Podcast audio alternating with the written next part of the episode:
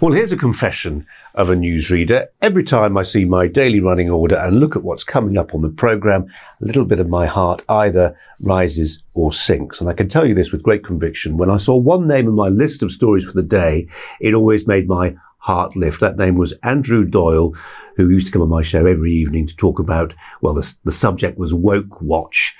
Uh, and he's still now here at GB News uh, and has his own show that he produces, but also continues to work as a writer, very successful writer on free speech topics, but also, of course, as a stand-up comedian too. Andrew Doyle's alongside me here in the studio. Andrew, welcome to you, and thanks for coming Thank in. you for having Appreciate me. your time. And it's true. I, you know, you, sim- you, you were, f- you are, I wouldn't say you were funny, you still are funny, uh, and, but also you had that happy gift of explaining, I think, very abstract, abstruse, complicated culture warry stuff in a way that people got. And I think that's a real gift for Well, that's a very gift of our kind. time. Well, it's true. It's true. I mean, because they're so they're people do get mired in the language when it comes to this stuff, and so they get put off. And you know, it, it actually the concepts are often quite simple, but they get disguised and clouded with the, Yeah. with the way in which activists sort of dress it all up in this you didn't esoteric avoid stuff. using the language. You don't avoid using the language. You still, you know, you'll talk about gender critical feminists. Yeah, uh, yeah. And, and, and it doesn't do that because you then set it in context and explain what it means. Yeah. And you don't patronize your audience.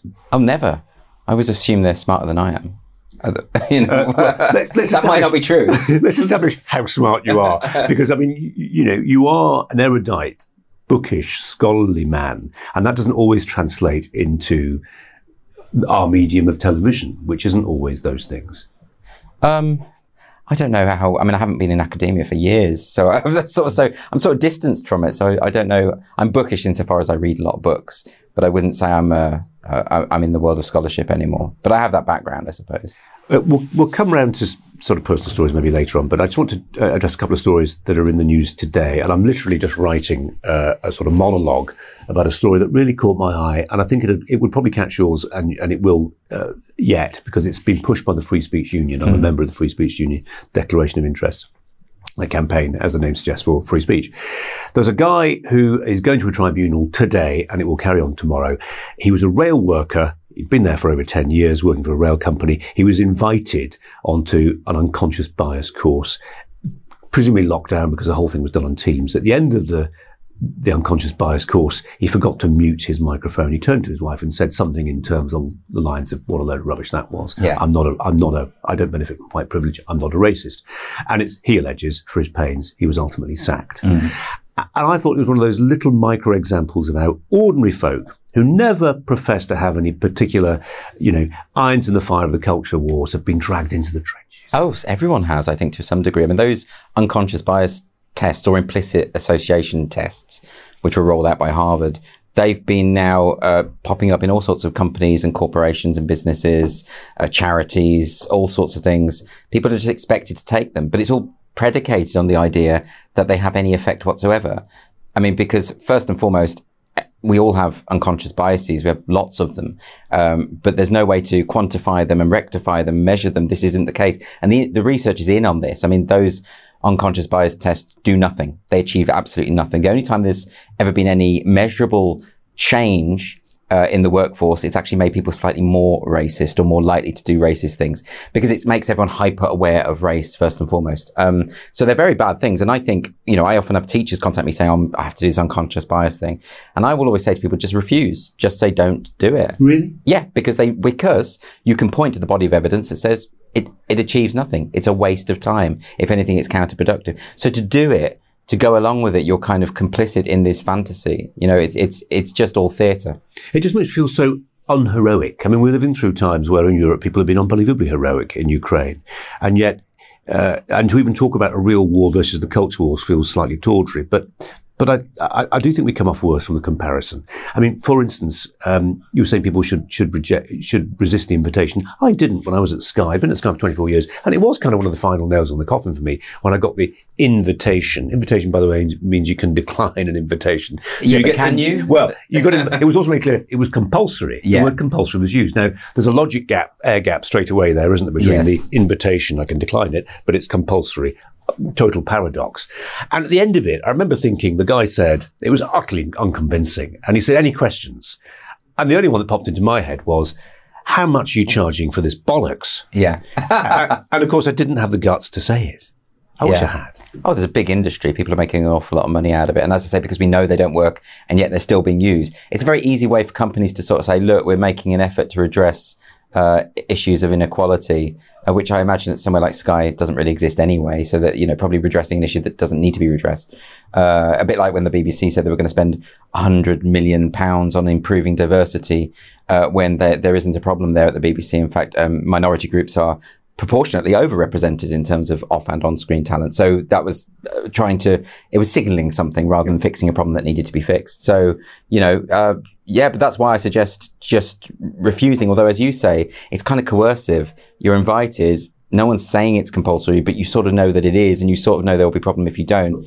I think when people start refusing to do this, similarly with when when you get a suggestion from HR saying put your pronouns on your emails, um, at the moment no one's forcing anyone to do that. When more and more people start saying, I'm not going to do that, then I think the next step will be it's compulsory to do that. And then we're into the realm of compelled speech. And then that's the nightmare. So that's why I just say, you know, for all the trouble it can cause and for all the problems you can cause for yourself, and I admit those are problems that don't affect me and probably do affect other people. So it's probably quite easy for me to say this, but there are groups that will support you if your company kicks off, uh, Free Speech Union, very obvious example, mm. Counterweight is the other example. Uh, you can, you know, and you will win ultimately when it goes through the well, legal will process. You? Will, will you, Andrew? You will. That's, that's, yeah. that's the worry. I mean, you know, you're clever, you're highly networked, you've got information resources. Uh, there's a lot of people who are, don't don't don't feel as uh, sure of their footing. No, and it takes They've got a, a mortgage to pay. I get it. Yeah, and it takes a lot, a certain type of personality uh, a certain kind of t- tenacity. If you take someone like Harry Miller from Fair Cop, that's someone you don't mess with because he will take it on and, and lock horns and keep going and keep going. Maya Forstater, you know, she lost the initial tribunal, had to appeal it. But of course, the appeal won because the higher courts again with the help of the Free Speech Union, with help from the Free Speech Union. But the, you know, you have to have faith that some of the some of the judiciary is a bit ideologically captured, but the higher courts aren't at the moment. So ultimately, it should all work out. But, but for every my Maya Forstater, there are other people who didn't lose their livelihoods or jobs, but just by raising their head above the parapet a fraction, oh yeah, they, then there then there is a slight impediment to their future progress, oh, and that's totally the is, chilling yeah. effect, isn't it? That actually you're not worried about, you know, let's say you resist the unconscious bias invitation, you're not worried that you'll be sacked necessarily, and that there's a sort of there's there's always ways of, of finessing these things. You know, you, you happen to have COVID that week or whatever. You, Yeah. There's ways you can salve your own conscience without tweaking the nose of the authorities, but you're still worried that it's going to have a chilling effect on your career, that you're seen as a slightly bad apple, member of the awkward squad. Definitely. Just in terms, I, I, I was thinking about this today in the context of the case I mentioned earlier, the, the, the rail worker, and I was thinking about when and why this happened, and why corporations decided they felt that it could just stop being a transaction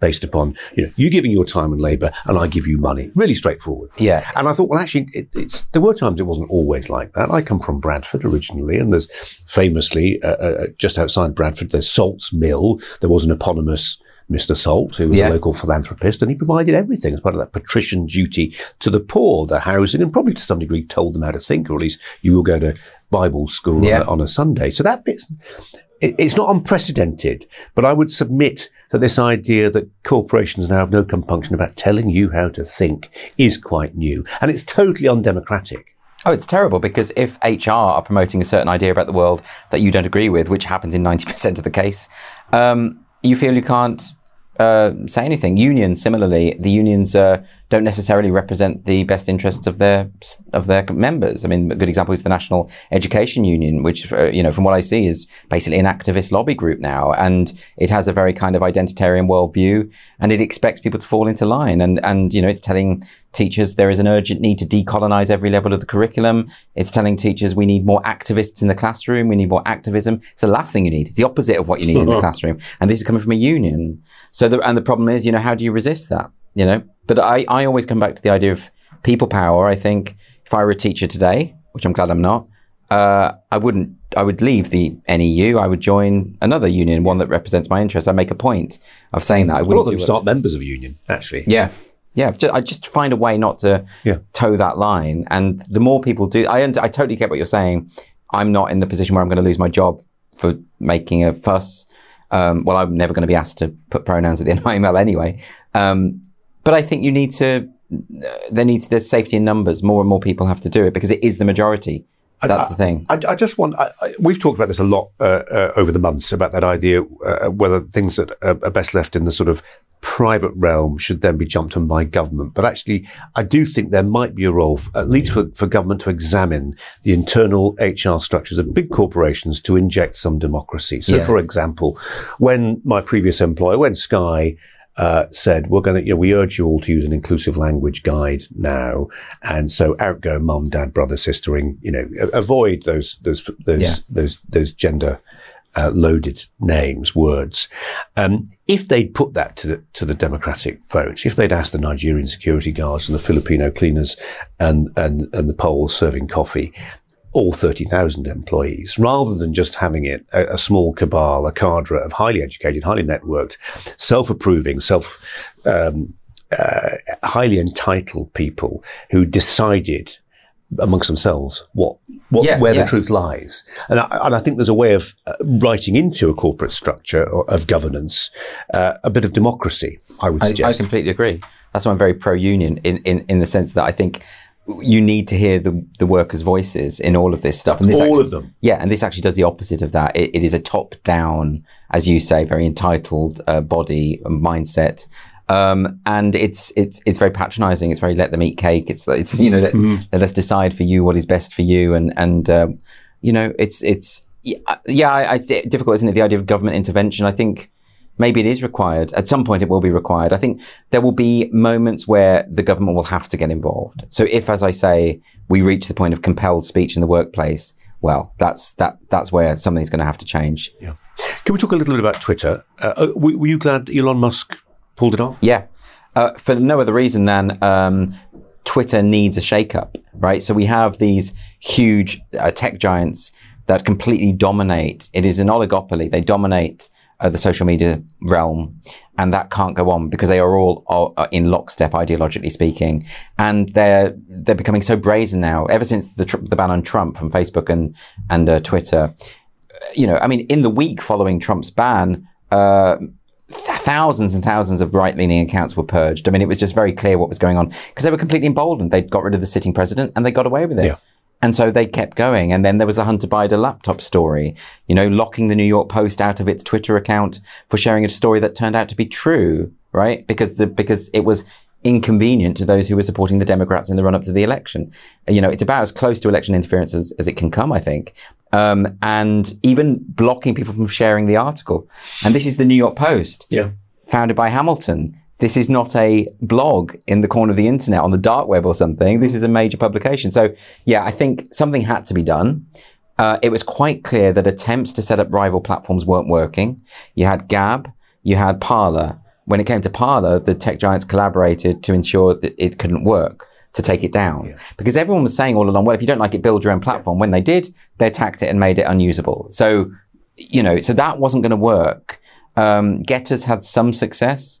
But the trouble with all of these platforms is when they emerge, because they have a commitment to free speech, the worst kind of voices will migrate to those platforms. Yeah.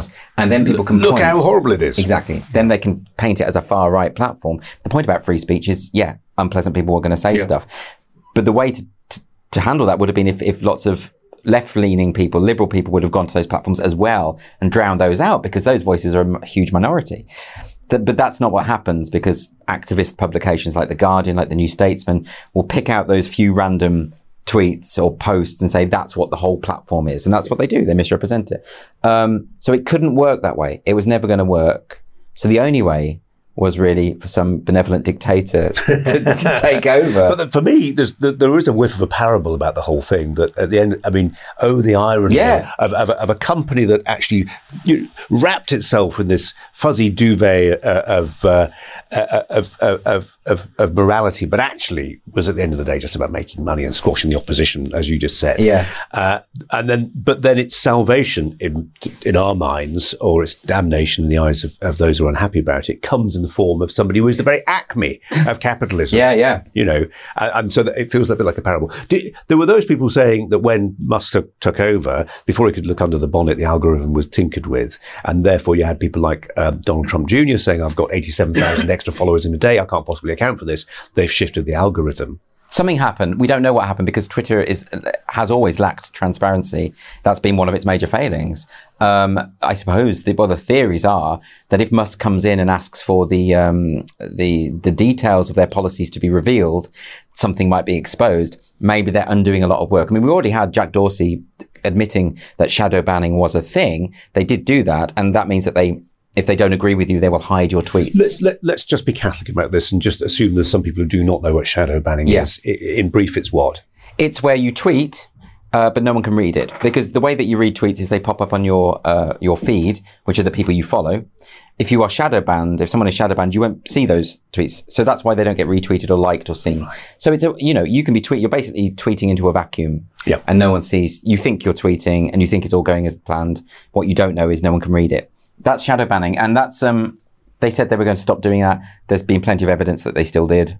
Um, this is the problem they can do with them. Well, this was been, one of the great things you say. It's like a parable. One of the best things about it is that since Musk has taken over, you've seen the hypocrisy. It's exposed the hypocrisy of the people who had always said for years, well, Twitter's a private company. It can ban whoever it likes. It can censor whatever it likes. It's fine, uh, because they're private, you know, and then now, now Elon Musk owns it. They're saying, oh, well, hold a minute, that's different. That, you know, because maybe someone who doesn't agree with them might yeah. control it. And so their principles go out the window because they don't have any principles.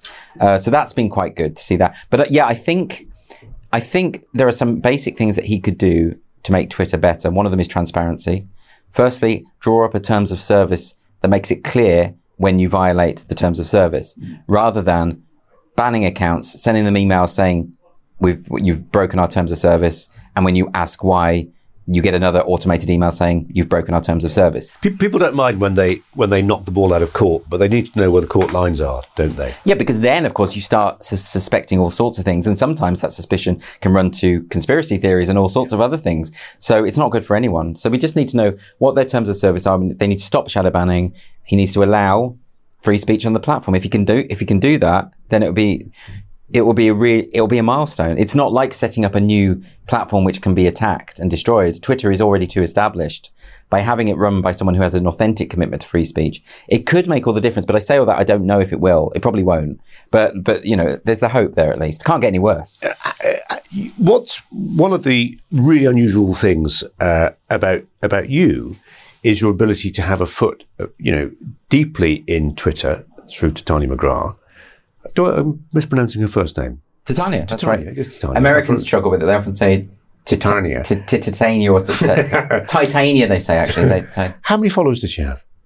700,000, I think. Well, yeah. are, are, you tweeting most days? I am at the moment. I go through patches where I just leave it for weeks on end. Yeah. Uh, I used to tweet five, six times a day in the early days. I, I was really into it. Yeah. Um, and now it's just something that I, if something occurs in the news or something occurs to me yeah. that I want to comment on in that way, then I, I have that outlet to do it. And for people who haven't come across her, I mean, she is a parody of what's in, in, intersectionalist feminist outrage at, at, at, minor infractions of what she would consider to be the right way of thinking. Yeah, I mean, she's not a direct parody because that would imply it's based on an individual or someone. It's she is a satirical representation of that kind of identitarian. Give, give, give us an example of one of your favourite tweets that she's she's made. Uh, oh, that's you're just throwing that at me now. Uh, I don't know if I have a uh, favorite tweet. Um, so, for instance, uh, she will say things. She will try and find skewed logic.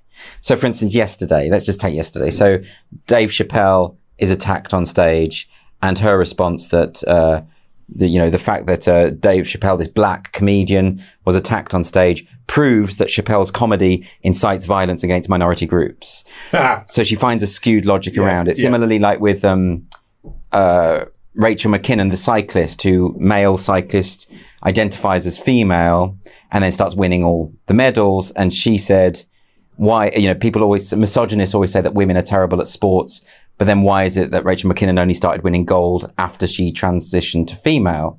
So she's finding a way, and this is because this is what they do. They, they try to find a skewed logic to express, to, to, to work around anything. Yeah. Um, and make it fit their ideological agenda. So that's the sort of thing that she does. What, what I was getting, starting to get to was the fact that on the one hand, you're in this, this, this very, um, it's almost solipsistic medium. You yeah. know, you're at your laptop, but also you, are fighting a good fight in, in the old fashioned way that, that, goes back to, you know, ancient Greece and men, was men, uh, standing in front of a large crowd uh, practicing rhetoric yeah. and persuading them as to the merits of their argument, often through humour.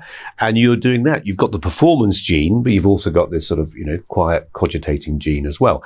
I mean, I'm, what I'm curious as to how much the Twitter stuff helps the, the on stage stuff, or whether you almost just have to, you know, pull off your pull off your shirt and through, there's a sort of S underneath, and you and you become this alter ego. I don't know. I'm I'm, I'm really curious because I I'm terrified. I mean, the idea of standing up in front, on a stage in front of a large crowd and trying to make them laugh absolutely uh, terrifies me from the you know tips of my toes to, to yeah. To, top of my head. But you do it, and, and uh, that doesn't terrify me though anymore. I mean, I, I think uh, I've done stand up for so many years that it, you know, a- anyone who's done stand up for over ten years will be accustomed to uh, shows going beautifully, perfectly, and also really badly. It's and, not unlike telly to some degree. Yeah, exactly. You know? And so, and so, you know, just as you you don't fear or even get nervous going on in front of a camera. Most people would, by the way. Mm. So it's just because what's the worst that can happen? You know, I, have been, I've had people throw stuff at me. I've had people uh, shout at me or whatever. That's it. It's a performance, you know, but, uh, but also 99% of the shows when I do stand up, it goes really well. So I'm, I'm do not stop people filming when you're when you're on stage? Do you try and stop people filming you? I, I only oh. I only say that because when, when I'm on the telly, I often occasionally I'll think to myself, it could all end tonight. You know, if I say say the wrong thing, yeah, and it can end in a night. Yeah, of course, and and that's tough. I've got you know have mouths to feed, etc. Uh, whereas if you're doing a live performance, it might be you know you, your face may redden and you may be you know uh, toe curlingly embarrassed in the moment. But actually, if nobody's filming it, if it's not a matter of public record, it's neither here nor there, is it? But I'm just wondering whether, whether people do film it. I'm sure that's always possible, and if I mean, but you don't you don't stop people at the door saying that no smartphones, but no, there's no copyright it, stuff. It, there's just a convention in, in comedy nights that you're not going to film. Right. If if if you if you're filming, someone from the staff will come over and tell you not to film. Okay. That's, you know, okay. That always happens, um, because we've seen that particularly when there's hecklers, if that's filmed and it, because you know that moment of if it's not going well, you're not even embarrassed because you're so in your persona if I'm doing a gig and on the rare occasions where the audience just are not with me, I almost quite enjoy that because there's something quite theatrical about that. And it's like, and my persona likes it. So it's, it, that isn't a risk. The risk is when people are heckling and shouting stuff and you have to come back immediately with things that are non-scripted. And in those situations, you can end up saying something that might get you into trouble, right? Have you?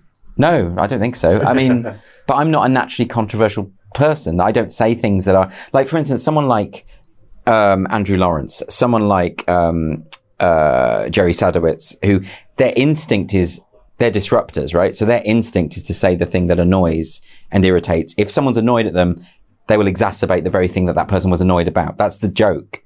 And that's what they, that's what they would commit to on stage. Hmm. But if you're filmed, now, who was it? The guy from Seinfeld who was filmed shouting racial slurs in America, Michael Richards. And he had to go on and do a big apology on one of those nights. I think it might have been in Bill Maher or something. Um, I mean, because the language was horrific. It was a horrific mm. racist mm. language. But in the moment, I can see what he was doing. Like this was a, um, a, a stand-up persona who uh, is saying the most horrible, outrageous things deliberately to provoke. And it's, people don't understand it. They think it's just someone's inner evil coming out. And it's not that. It's, it's something very different. So you have to understand what stand-up is and how it, and how it works. Um, but those, but that would never happen to me because I don't have that kind of quality in what my stand up is. So I'm at less at risk as, as a more subversive kind of act. Can I do a bit of uh, TV news navel gazing with you? And, yeah. and it's around this. So we put you, we've, you've been invited to do your show here. Uh, you, are not a journalist. You're first and foremost a free speech campaigner and a stand-up comic. There's a broader trend. You see it here, but you see it elsewhere as well.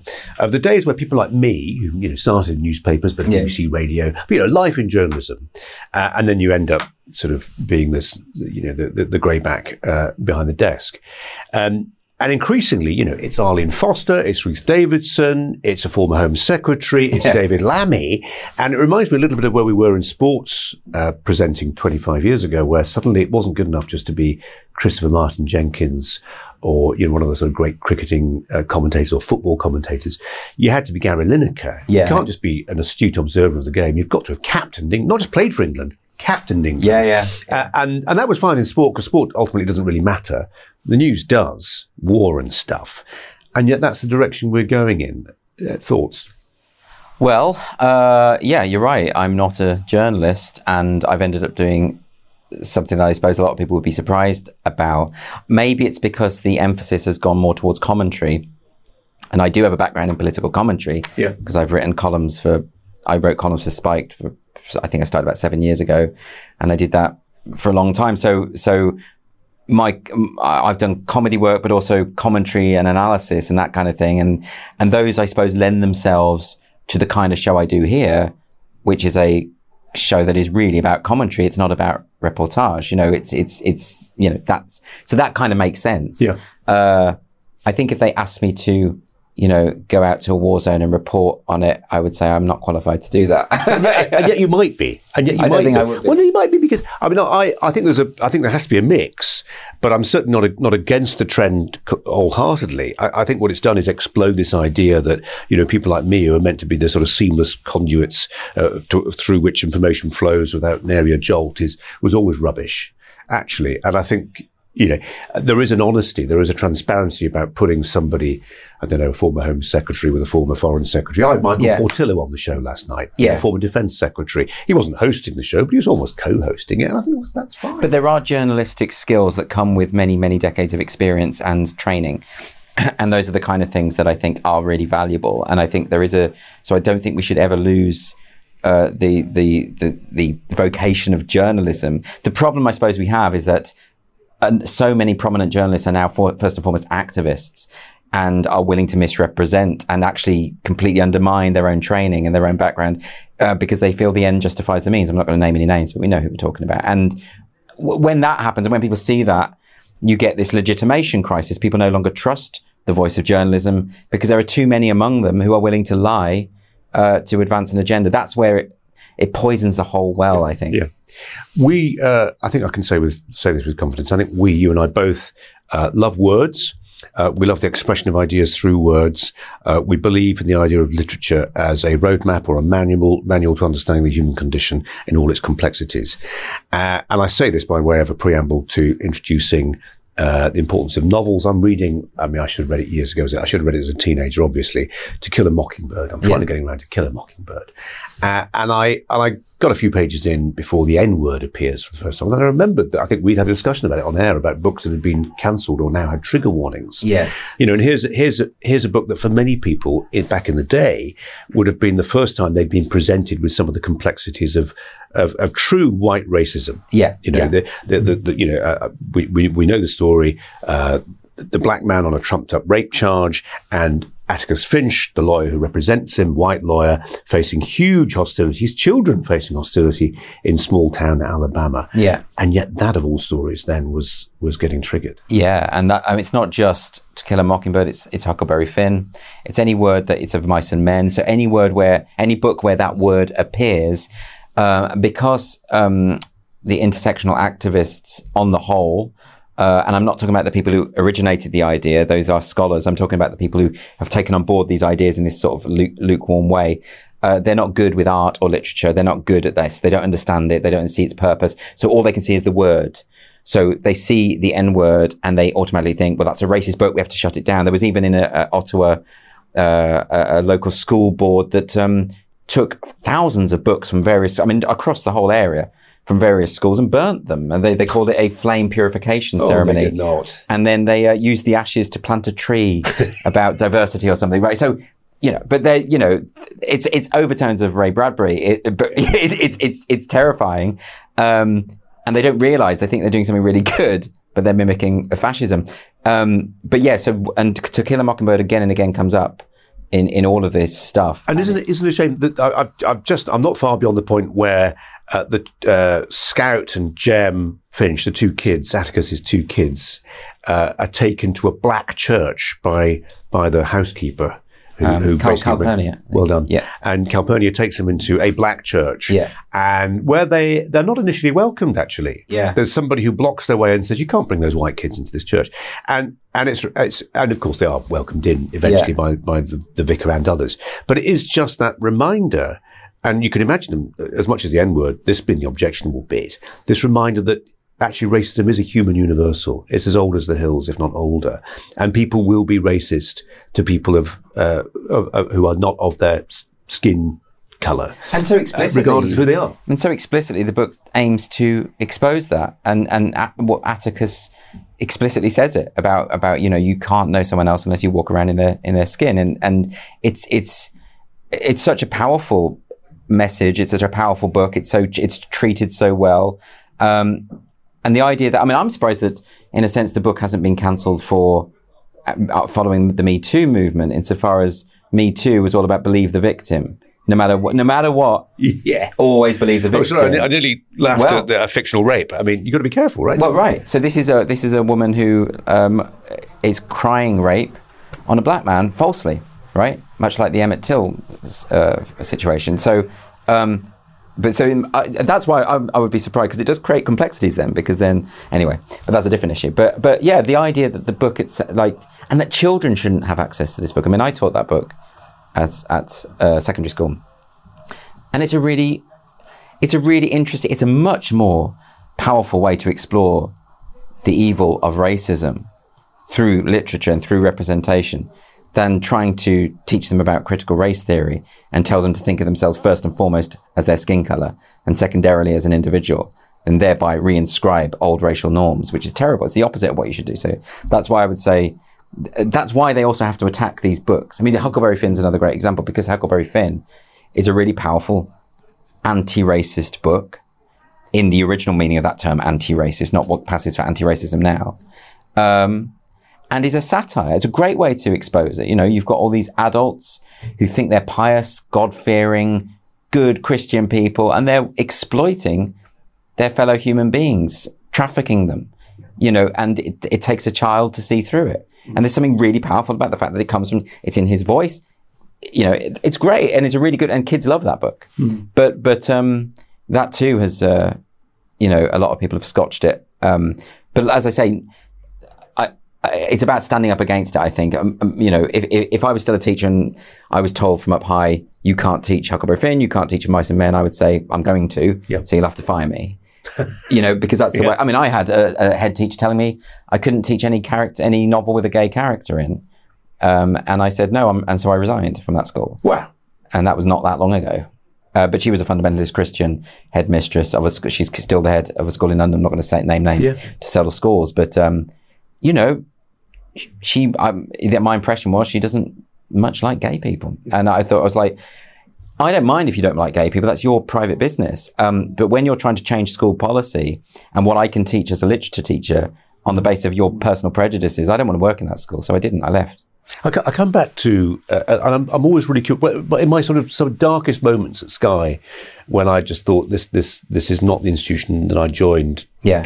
You know, twenty years earlier, I'd left the BBC. It was it, I, it didn't fit, and I thought Sky offered an alternative ideological viewpoint to pretend that somehow they're all the same was rubbish. The early days of Murdoch at Sky, it was a little more. There was a bit more of the whiff of the Daily Mail sulphur, uh, and a little less of the Daily Mirror as there is now, and. Uh, you know, I, I, I, you know, felt felt back then that there was a there, there was a there was a feeling that uh, Sky was certainly heading in a, a, direction I couldn't quite sit comfortably with, and I, I, my outlet was to take people for for, for lunch, people like uh, Douglas Murray, uh, James Delingpole, and say, look, guys, you know, I can't say this you know publicly, but privately, I'm rooting for you or rooting for bits of what you say.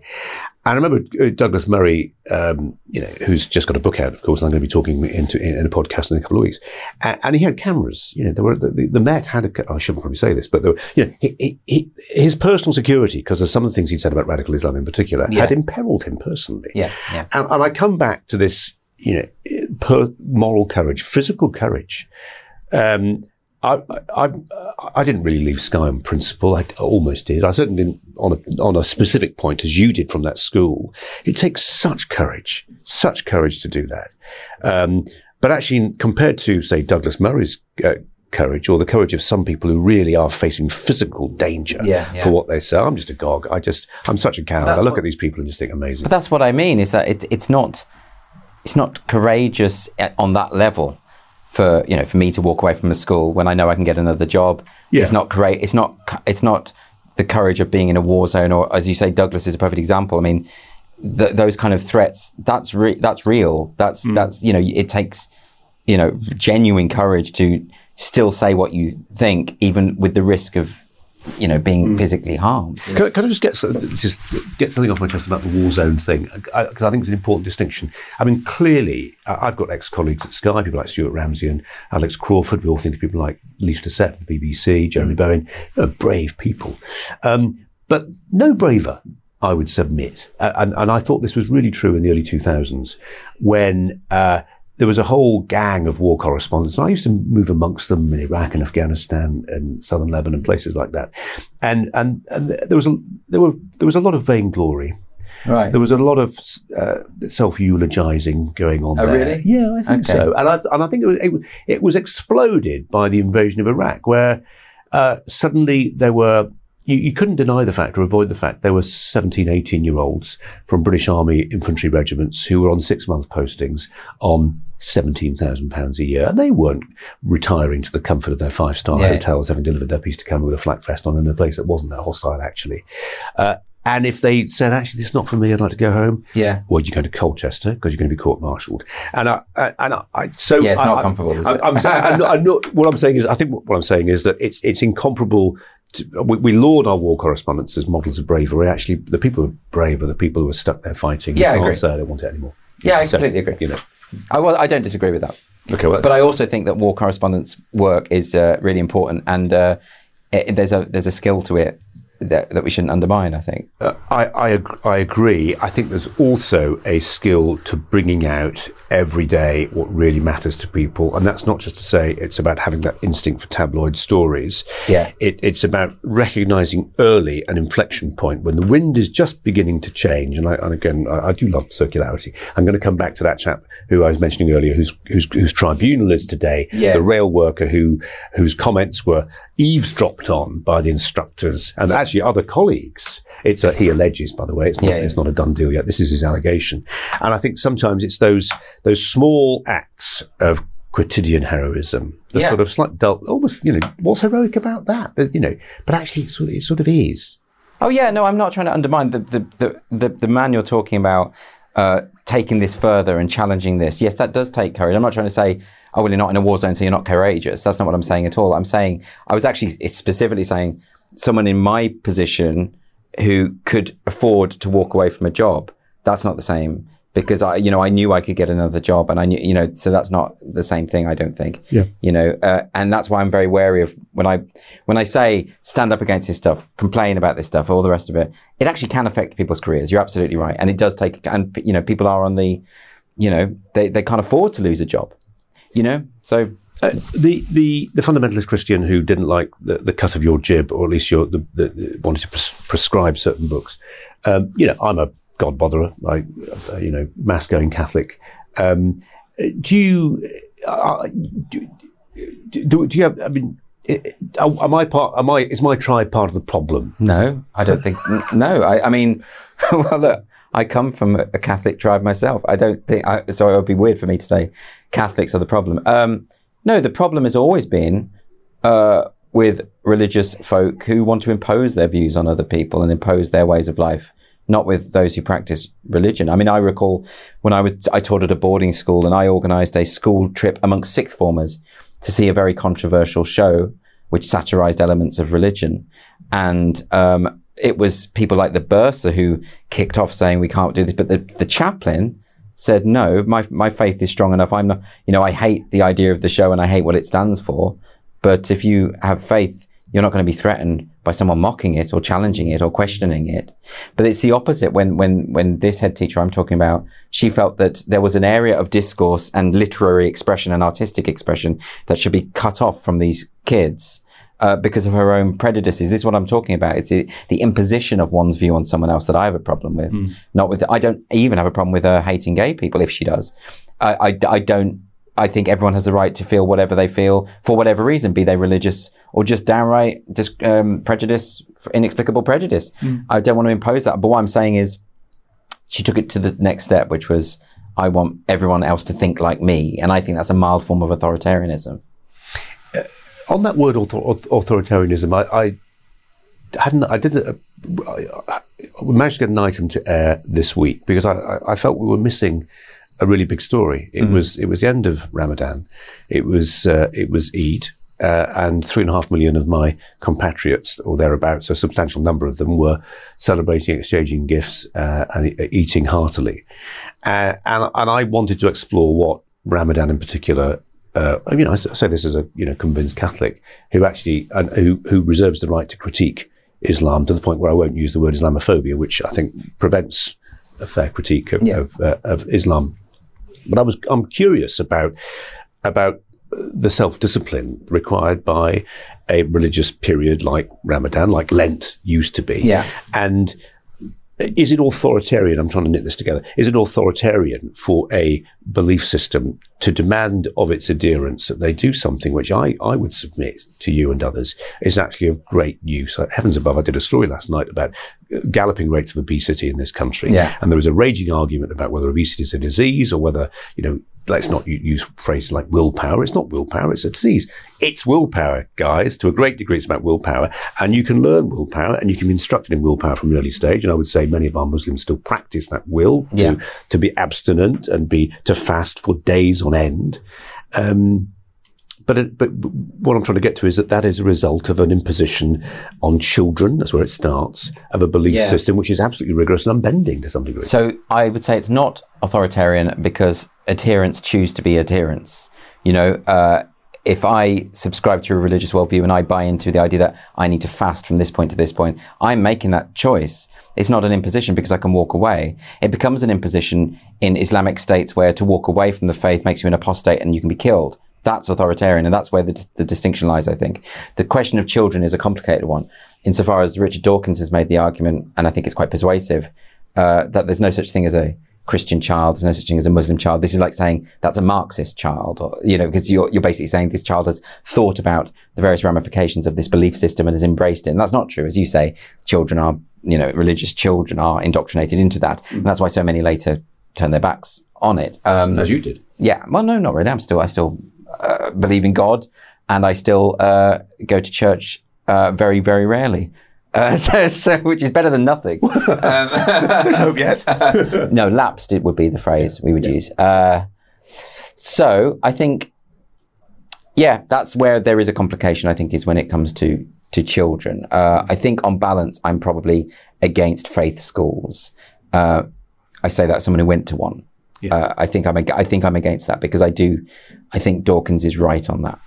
Um, final thought: uh, I know you occasionally uh, take yourself off uh, to a, garret with a nice view to write. Mm. will that become a more permanent feature of your life because you're you're very public facing? Uh, and you, you, probably carry all kinds of scars from being quite so public facing, you know, whether that's from Twitter or, you know, the books you've written.